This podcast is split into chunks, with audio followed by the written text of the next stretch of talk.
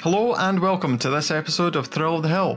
My name's Alec Pirie, and this is the Farm Advisory Service series where we discuss the hot topics impacting the farmed upland environment.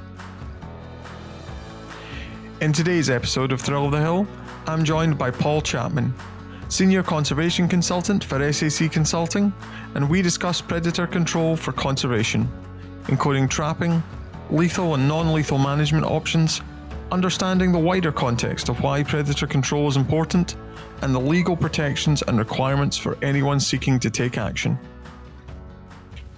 Hi there, Paul. How are you doing? Fine, thanks, Alex. Yeah. Good, good. Welcome back to Thrill of the Hill. I believe this is your second time on the podcast, so uh, good to have you back on. Yeah, no, I'm happy to join you. Yeah.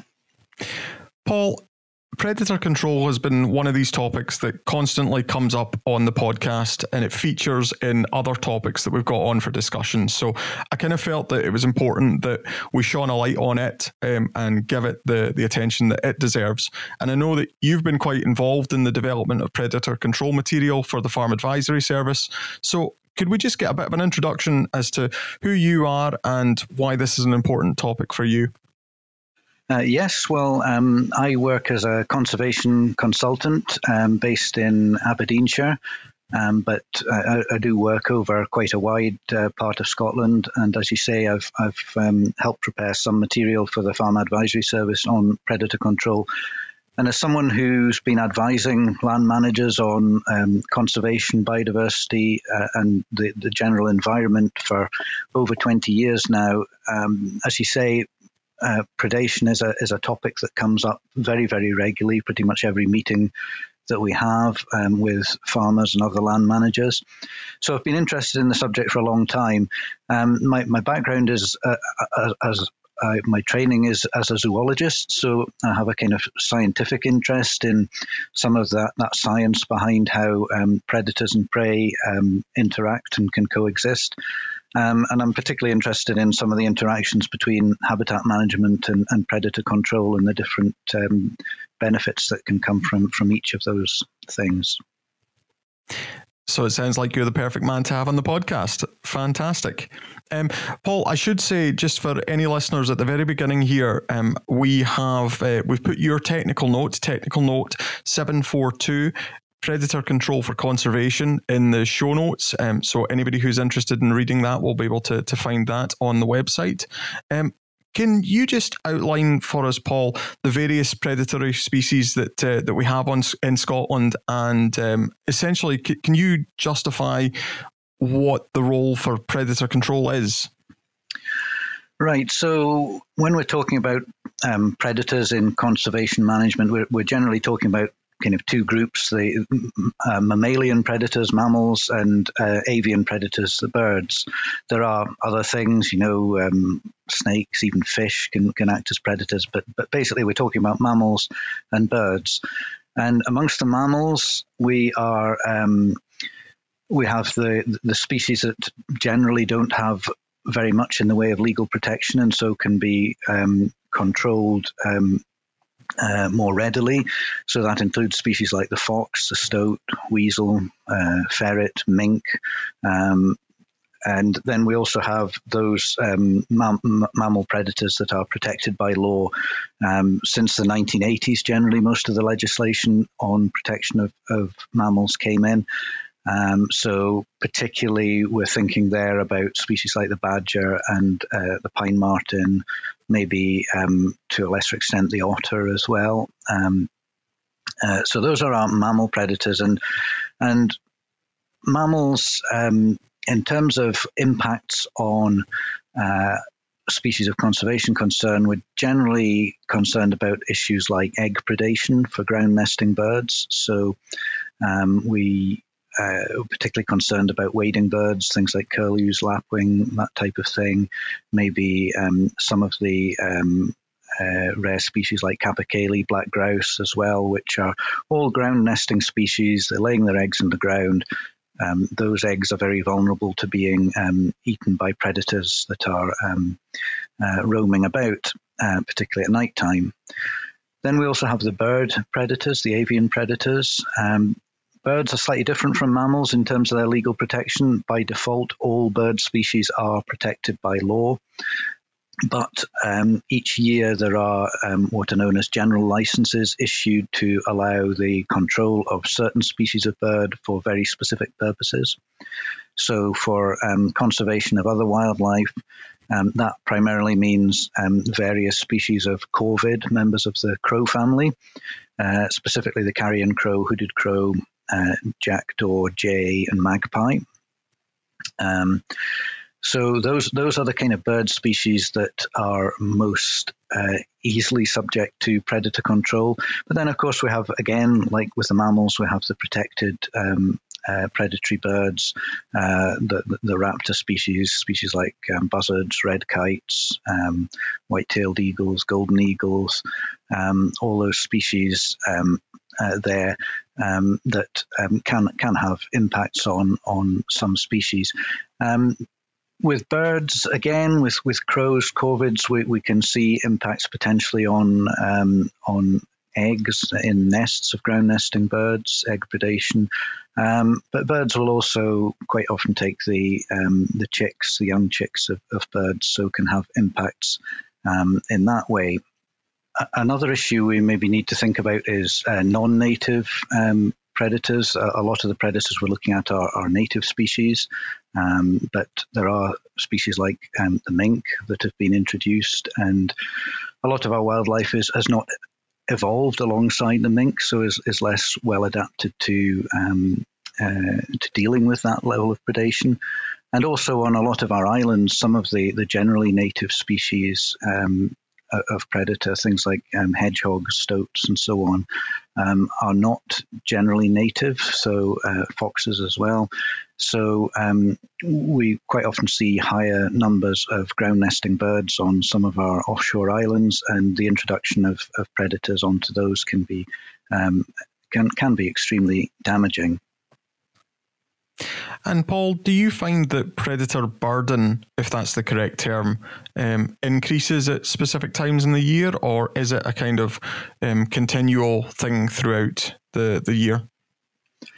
I think for um, impacts on things like ground nesting birds, the the impact of predators is, is undoubtedly greatest in the springtime. So, um, in the kind of March through to sort of June, maybe into July period, um, that is when when most of the impacts going to going to happen. Because um, as I say, most of the predation impacts um, that are having um, uh, conservation repercussions tend to be relating to egg predation and chick predation. So it's very specifically at that time of year. Obviously, predators can take um, adult birds and other other species of conservation interest at other times of the year, but most of the science suggests that, that that sort of predation of adults is not a significant driver of declines in species of conservation concern. And Paul, this is quite an emotive topic, and you'll no doubt have heard from clients and, and farmers as, as often as I do that you know predator control is something that they're consciously aware of. They they perceive there being an increase um, in predatory bird species in particular, but also foxes, for example are there numbers to back that up? Are predator numbers on the increase? Um, what, what, have you seen?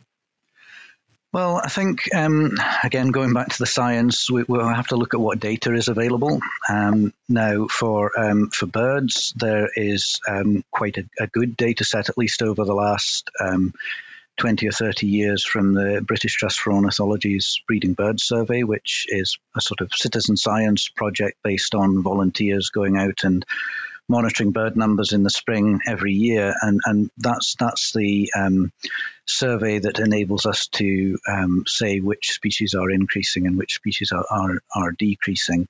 Um, certainly, um, you know some of some of the um, protected uh, avian predators have increased over the time uh, period of that uh, of that survey. So things like ravens, buzzards have um, increased significantly over that period. Although some of these increases are starting to become a little historic, historical. So, for example, buzzards um, showed a very significant increase in rate, range expansion um, through the 1990s, but then once you got into the early 2000s, the population kind of leveled off, and it's it's been fairly steady since then. hasn't really increased um, very much at, at a national level um, uh, since then. There, there may be you know increases locally or decreases locally and so on. Um, for, the, for the other species, the, the species that are not specially protected, things like your carrion crows and um, and so on, um, there's there's maybe slightly less um, evidence of, of, population increases. I mean, carrion crow populations have been fairly stable in Scotland over the last 25 years. Um, and hooded crow numbers have actually uh, declined significantly. Um, it's worth noting. Um, jackdaws, magpies have, have certainly increased uh, significantly. Um, for the mammals, it's a little bit more difficult because there isn't really uh, mammals are a lot more difficult to uh, monitor and survey than birds. Uh, much less obvious. A lot of them are nocturnal. Um, the BTO does include um, uh, some mammal monitoring within the breeding bird survey, but uh, that, that will obviously be very biased towards um, mammals that are, are, out in, in the um, in the daytime. The Game and Wildlife Conservation Trust has also had a, um, a thing called the National Game Bag Census, which gives an indication of um, sort of population levels of, of different species. Um, so the, the data is, is is maybe not as complete as for, for birds, but what, what it tends to show is that maybe, again, the the um, the sort of common, widespread, less protected species of things like the foxes and the stoats, maybe showed quite a big increase in the in the decades after the Second World War, when maybe there was a big drop off in in gamekeeping um, around the country. But maybe over the last two or three decades have been fairly stable, maybe a bit up and down, but but not massive um, increases. Obviously, some of the protected species, um, badgers, pine martens, have shown a significant range increase um, uh, across across the country um, uh, over the last maybe certainly 20 years, maybe maybe a bit longer. And Paul, reading the uh, the technical note, there there is a bit of discussion in it about how changing land practices at farm level may have influenced predator numbers um, through the, through the years. What practices are farmers undertaking that we know are impacting predator uh, predator numbers? Um, what what are we doing as as land managers that's uh, either helping or, or hindering the, the number of, of predators in Scotland? Well, there, there are a few things that maybe um, you know help predator numbers in a way. Um, I mean, ironically, you know, we're, we're um, we like to see a, maybe a more diverse landscape. Um, we, we, like to plant trees and create a more pleasant environment, and it's good for a wide range of wildlife. But um, for some species, you know, things like planting trees and, and, and hedgerows is, is not the ideal um, solution. If you're in an area, for example, with um, uh, high numbers of, of uh, ground nesting wading birds, um, planting clumps of trees and areas of woodland close to that um, can be quite a negative impact because um, predators will tend to use the woodland as shelter and then um, potentially come out and predate on uh, the the birds in the open areas, and and the impact of that is not just direct predation, but also that some of the, the, the vulnerable species, the wading birds, will actively avoid areas of woodland because um, they perceive it as a, as a threat um, from from predators. I mean, I think more more generally. Um, there's there's an interesting sort of discussion debate to be had about the the, the merits of of um, uh, habitat management versus uh, predator control. So within agri-environment schemes, within a lot of conservation work, there's a lot of emphasis on creating um, much better habitat. Um, so for wading birds, that might be creating more wetland areas and um, managing the, the, the uh, the, these areas with um, mo- uh, modifying the stocking rates to reduce trampling risk and all this sort of stuff. So, um, there's a lot of emphasis in, in, in that in, in conservation.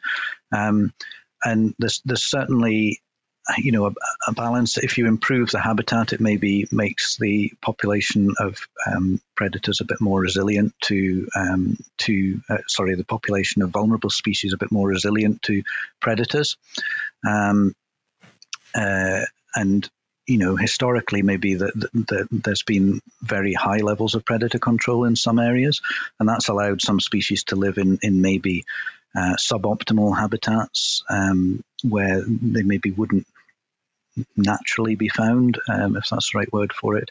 Um, whereas um, if you can improve the, the, the habitat and maybe um, do something about reducing predator impacts, then maybe um, maybe the two things together will work to to um, benefit the species of conservation interest.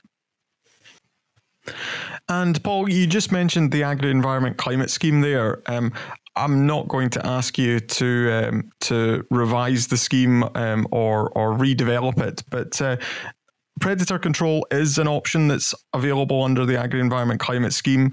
Um, it is an option that uh, that I certainly perceive as being more heavily linked to the upland environment. Do you think that biodiversity conservation in Scotland would benefit from um, a kind of wider um, approach to uh, to predator control? Do we need to see more predator control being undertaken in Scotland? Well, I think we'll have to be a bit kind of cautious um, here. I, I, don't think it's just a simple case of seeing more predator control. Um, I think um, we need to firstly understand where predation is is an, a, a, problem, where it's creating a problem, and, and, you know there's a lot of science already showing where there there, there are issues um, relating to ground nesting birds in particular, um, but we need to understand maybe which predators are involved in particular areas, and it won't necessarily be the same uh, species in uh, in every part of Scotland. Uh, different species will be different, uh, uh, be important in different areas.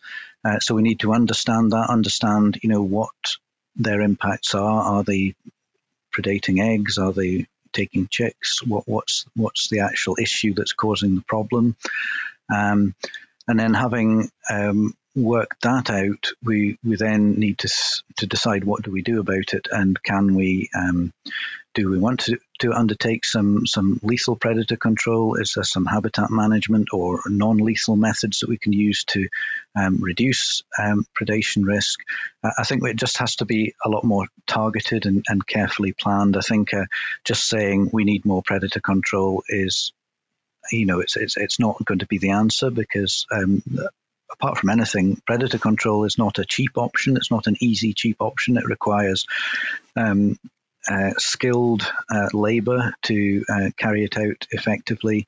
Um, it, it, costs time and money, and uh, just increasing uh, a sort of blanket increase in predator control um, may have very little, you know, particularly if it's a sort of scattergun effect, just saying, you know, we'll go and do this here and this there, control things, maybe go out and shoot foxes one night or whatever. It needs to be very, very targeted at exactly where the problem is and um, and planned carefully. And presumably, predator control is something that works best at landscape scale. Yeah, absolutely. Because um, once you start um, controlling predators, removing predators, then you're creating a vacuum. If people around about you are not um, doing the same, then you will just have a constant influx um, of, of, replacements coming in. So, uh, so, so yeah, it's definitely um, uh, something that works best at a landscape scale. And Paul, can you just give us an overview of some of the options available for predator control? Um, obviously, trapping, um, there are a series of different traps that are available. Um, you've mentioned lethal control and, and some of the non lethal options available. Yeah, I mean, obviously, traditionally we've we've always thought of predator control as as, as lethal control, whether that's um, shooting, whether it's um, using traps, um, snares, um, that type of thing. Um, um, you mentioned earlier that that um, predator control can be quite an emotive topic, and, and certainly the, the use of um, traps and snares is something that, uh, while it may be a traditional practice, and, and a lot of um, you know farmers and land managers um, will be quite used to it and quite comfortable with it, uh, it, it is something that um, can arouse quite strong feelings amongst the wider public, and you have to always be aware of that. Um, that um, it can create negative uh, negative impressions.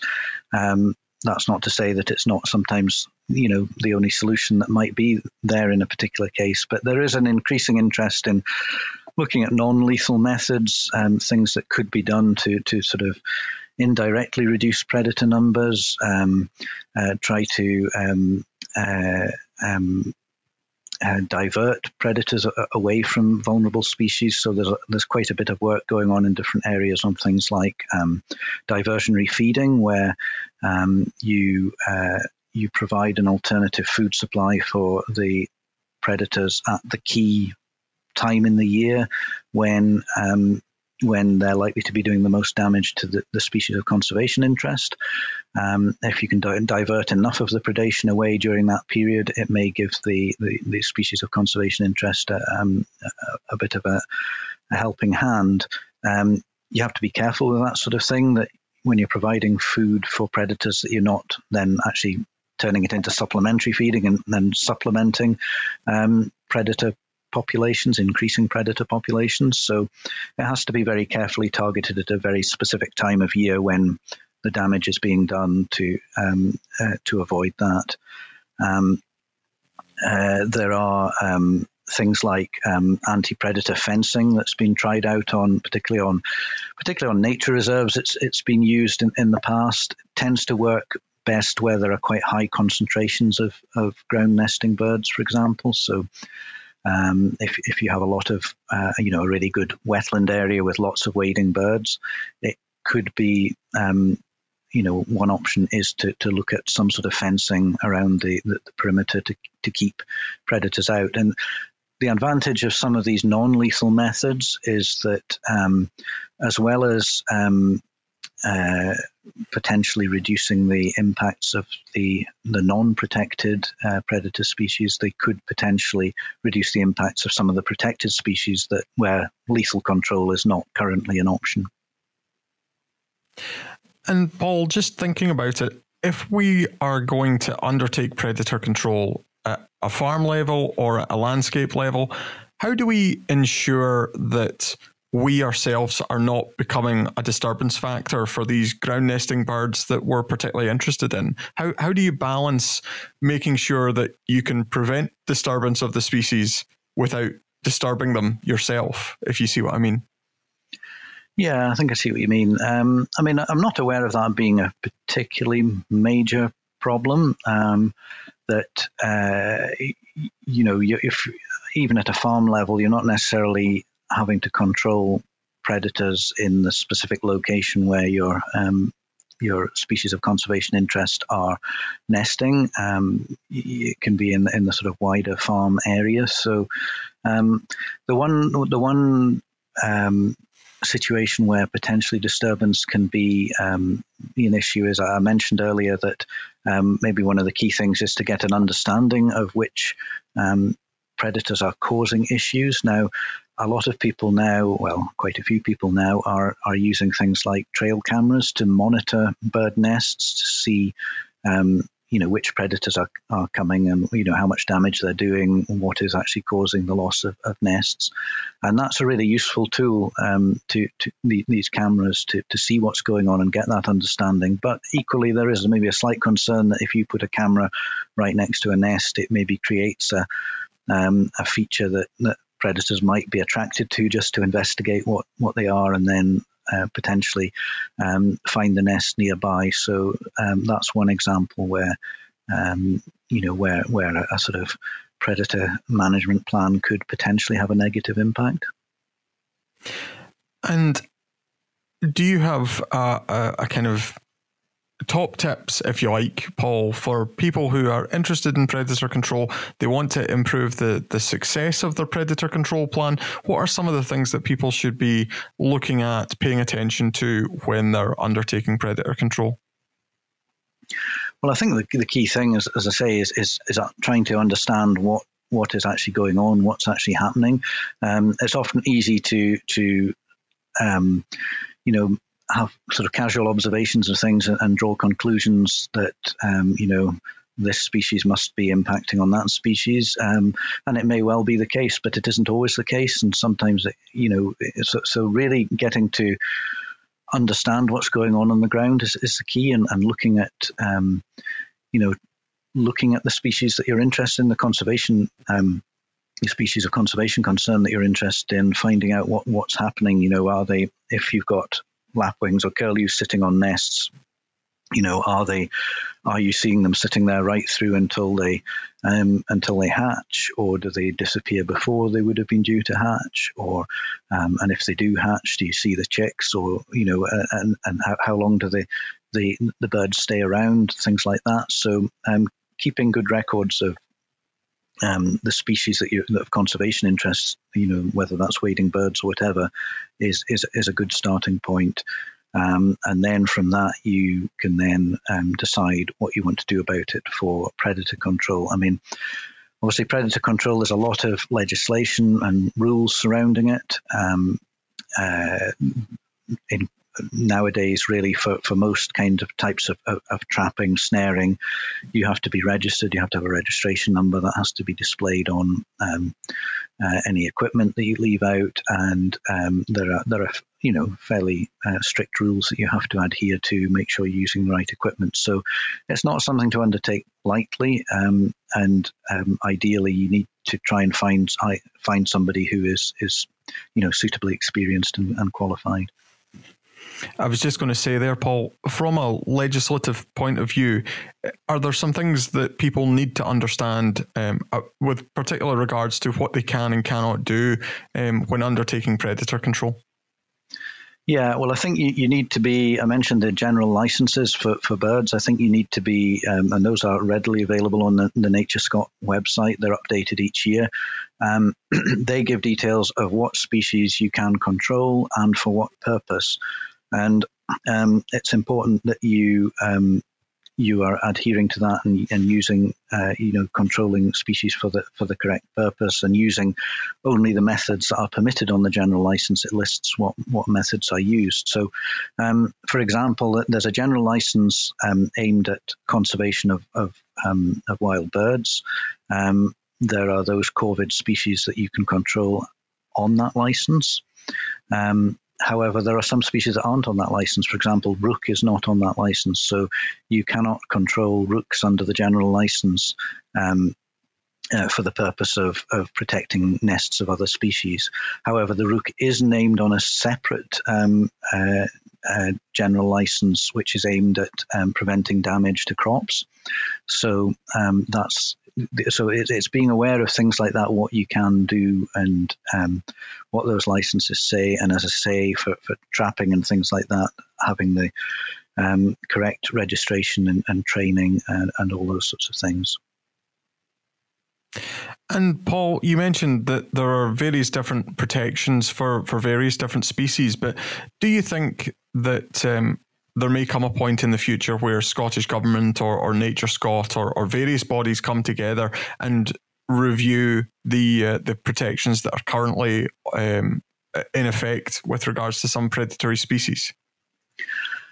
I would say realistically, that's probably quite unlikely. Um, I mean, I know there is quite a lot of kind of um, uh, lobbying going on around that. Uh, there's a lot of um, interest in the potential for, for some sort of management of pine marten populations, for example, to help the the capercaillie, um, uh, which um, may involve uh, translocation of, of uh, you know capturing um, predators and moving them elsewhere to try and uh, reduce impacts. So um, you know th- those things will will be considered, but um, uh, and and you know there may be some value in, in looking at some of these sorts of things uh, trialing them to see at least if, if they're effective. But um, I think any sort of wholesale um, removal of legal protection for, for species is is probably unlikely. And I think the reasons for that are, um, you know, public opinion um, would be, you know, wider public opinion would be quite strongly against it.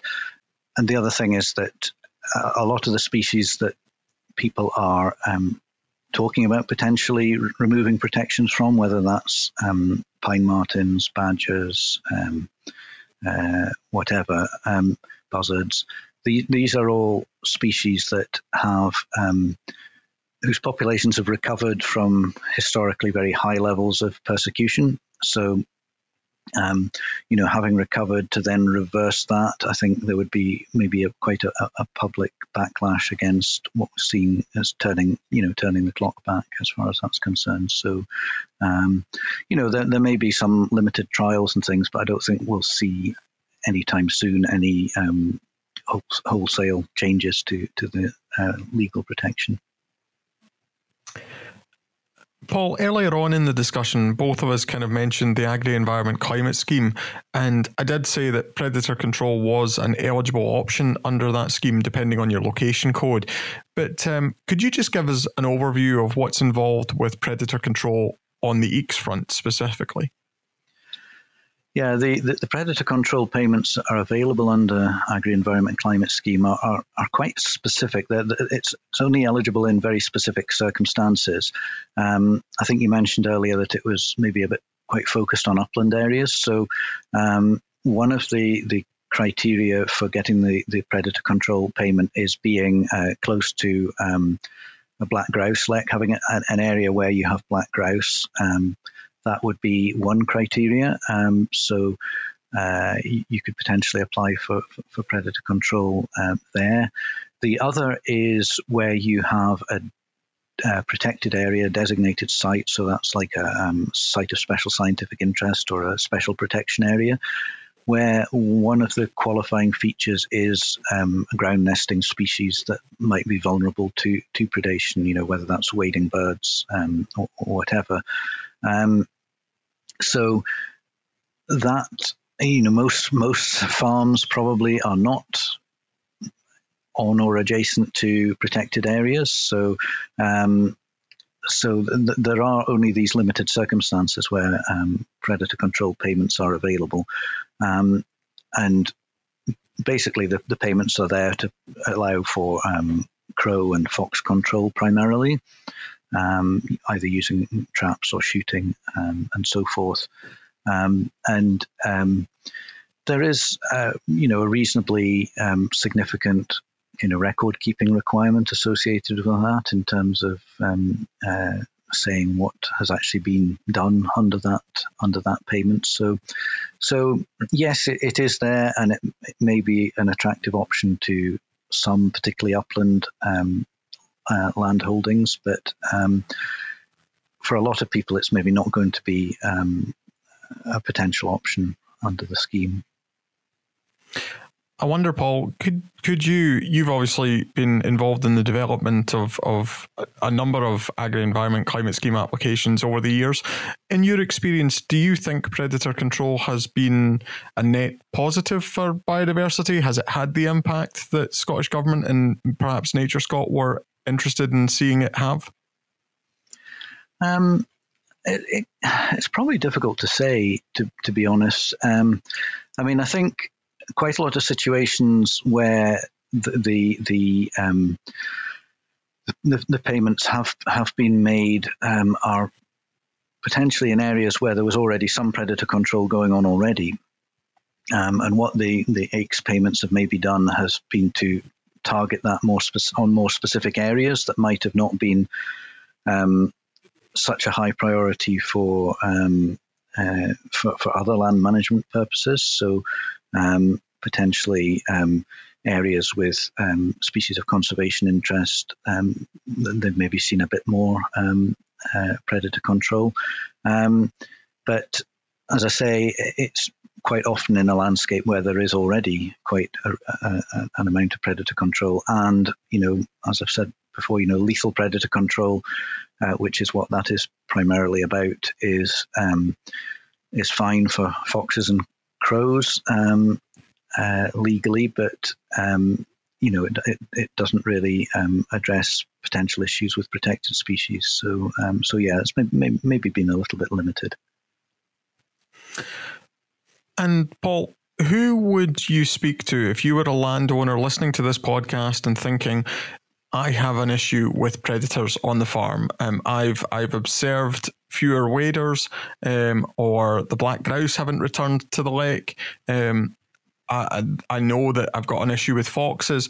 Who who should farmers be reaching out to for support, or where is the first kind of stepping stone on that kind of progression to to implementing predator control?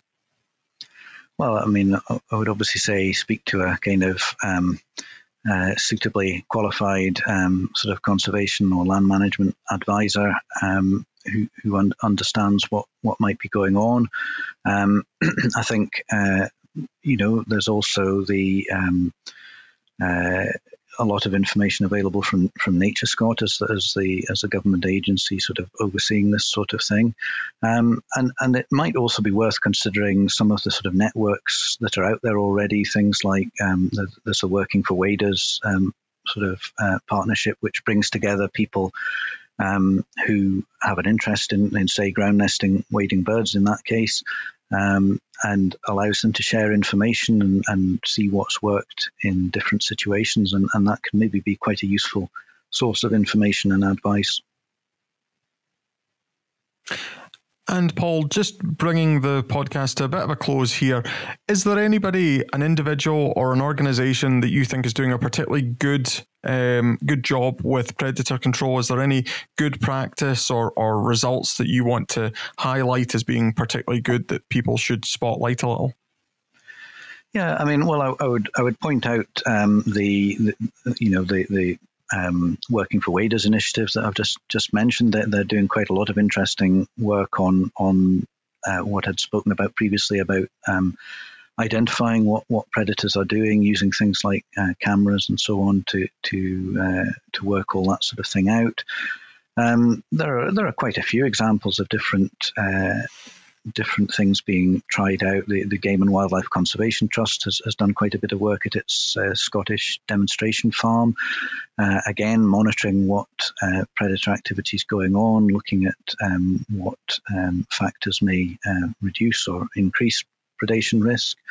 Then there's the things like, um, you know, I mentioned the introduction of predators to um, some of the, um, off, uh, the the offshore islands around Scotland. So, um, for example, in Orkney, there's work going on to to remove the the stoats that were um, uh, introduced there. In the Western Isles, it was hedgehogs that were were the issue. So, there's been um, quite a lot of intensive work going on there to to reduce um, uh, uh, predation risk. And then when it comes to things like, um, you know, alternative non-lethal control, um, the um, uh, the Cairngorms Connect partnership in, in Strathspey has been doing quite a lot of interesting research on things like diversionary feeding, which um, I know have been maybe met with quite a bit of skepticism uh, from uh, some in, in land management uh, community.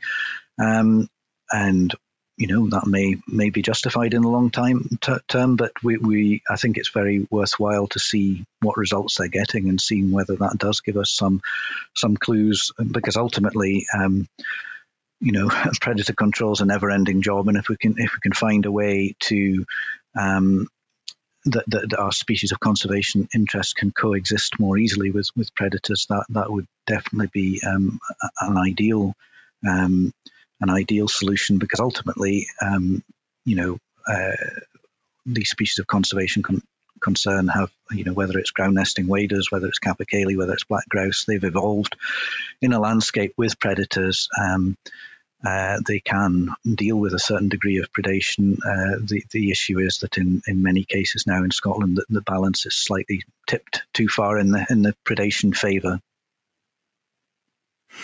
Paul, one of the things that strikes me from this conversation that we've had, and, and I've really enjoyed this, this has been good, in the previous podcast episode, we had Ross McLeod from the Game and Wildlife Conservation Trust on, and we spent quite a bit of time discussing the need for data driven decision making.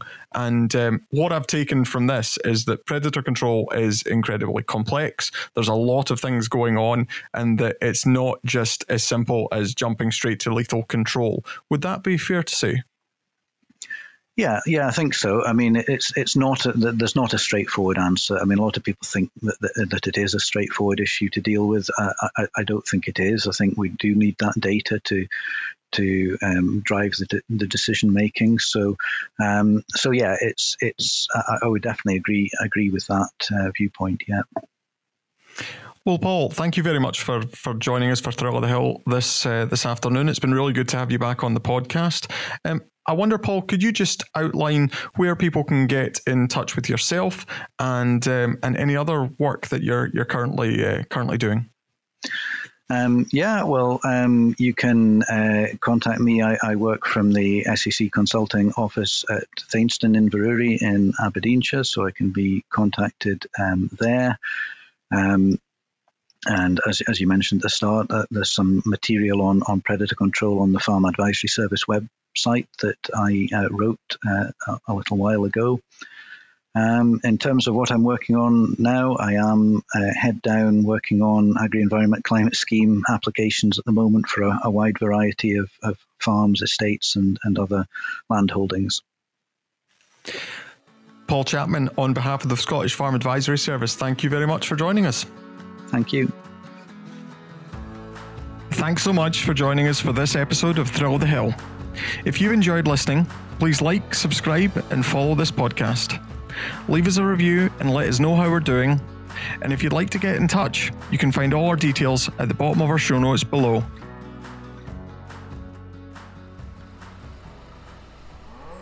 The Farm Advisory Service Podcast. Audio advice on livestock, crops and soils, environment, rural business, and more. Brought to you in association with the Scottish Government.